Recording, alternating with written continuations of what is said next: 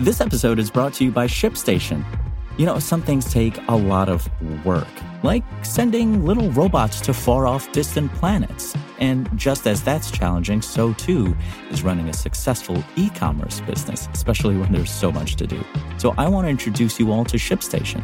Now, I love using ShipStation because of its easy to use dashboard, which makes managing orders and printing labels a breeze and super smooth. Oh, and the customer service is just out of this world.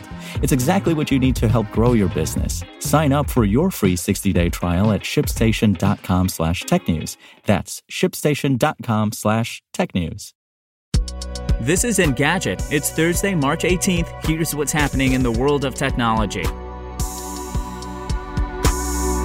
Brought to you by TurboTax Tips. If you've ever wondered what's fact or fiction when it comes to taxes, TurboTax Tips can help. With expert tips in five minutes or less, it's quick and easy to learn how to maximize your tax refund. Just search TurboTax Tips wherever you listen to podcasts.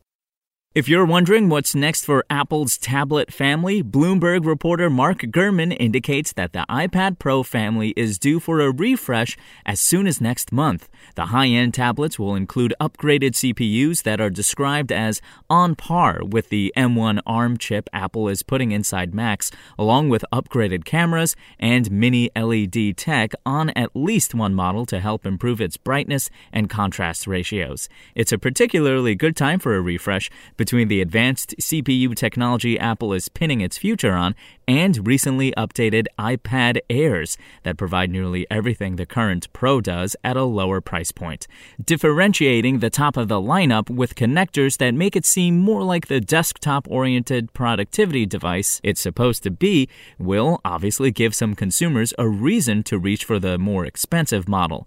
One of our complaints about the 2020 iPad Pro was that it didn't feel dramatically refreshed, and maybe these can change that impression. Other than the additional horsepower, the other major upgrade to look forward to is Thunderbolt connectivity.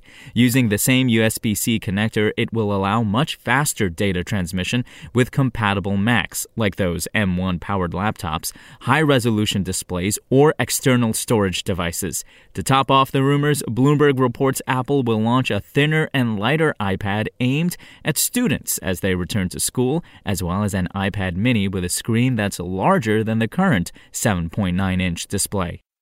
And in gaming, Microsoft is bringing over the Auto HDR feature from its Xbox Series X and Series S consoles to PC, reports Windows Central. With build 21337 and above of Windows 10, PC players can try out the feature to add enhanced tone mapping to more than 1,000 DirectX 11 and 12 games that weren't mastered to support HDR in the first place. According to Microsoft, Auto HDR will intelligently add color and brightness information to your games as long as you have a compatible monitor. Microsoft uses grayscale to show the parts of the image that a non HDR display can successfully replicate. The native HDR presentation of Gears 5 has the most detail in its shadows and highlights, but even the Auto HDR presentation has significantly more information than its SDR counterpart.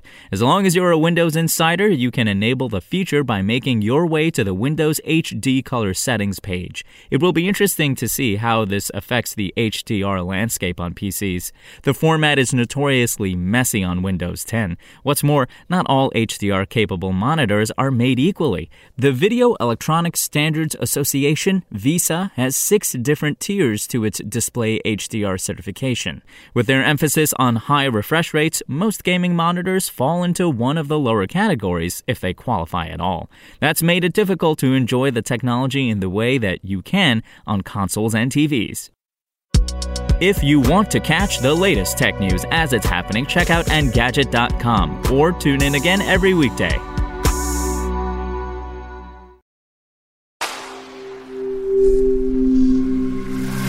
SpokenLayer.